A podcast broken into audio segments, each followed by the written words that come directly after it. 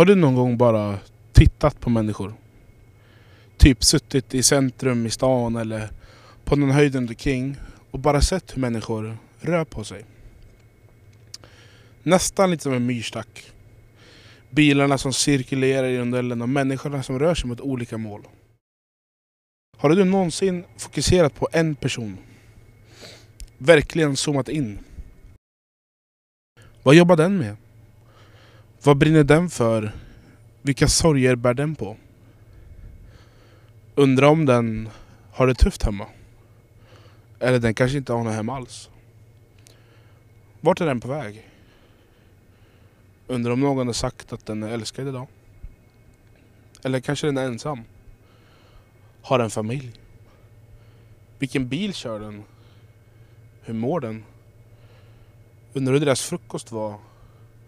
Deras lunch, middag, natt? Har du någonsin funderat på om någon människa fokuserat på dig på det här sättet? Kanske har du gjort det eller så har det aldrig slagit i tanken. Jag tror och hoppas på att vid något tillfälle i livet så har vi fått kommentaren Jag tänker på dig. Tänk vilken fin kommentar det är. Att en person bär dig i sina tankar. Tänk vad personligt och fint.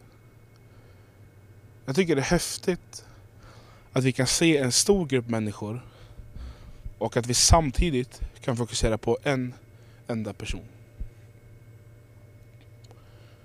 Men vad händer med den som ingen fokuserar på?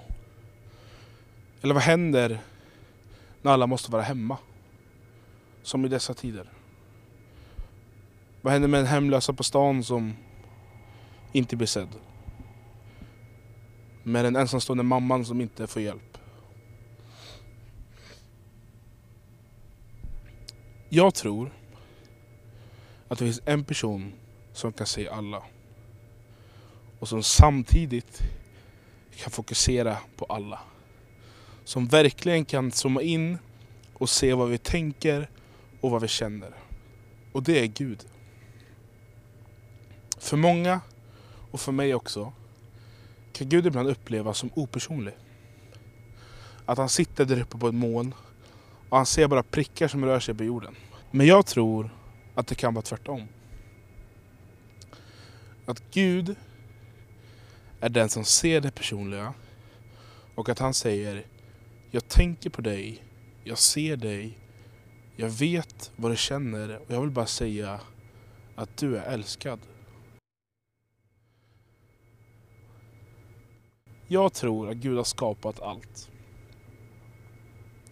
Och tänk vad häftigt att han som har skapat allt säger till dig och mig att han tänker på oss och att han älskar oss. Vilket hopp det ger oss till de här tiderna där vi kanske inte möter människor som kan säga det till oss. Jag vill bara säga till dig att du är älskad. Gud välsigne dig. Ha en fortsatt bra dag.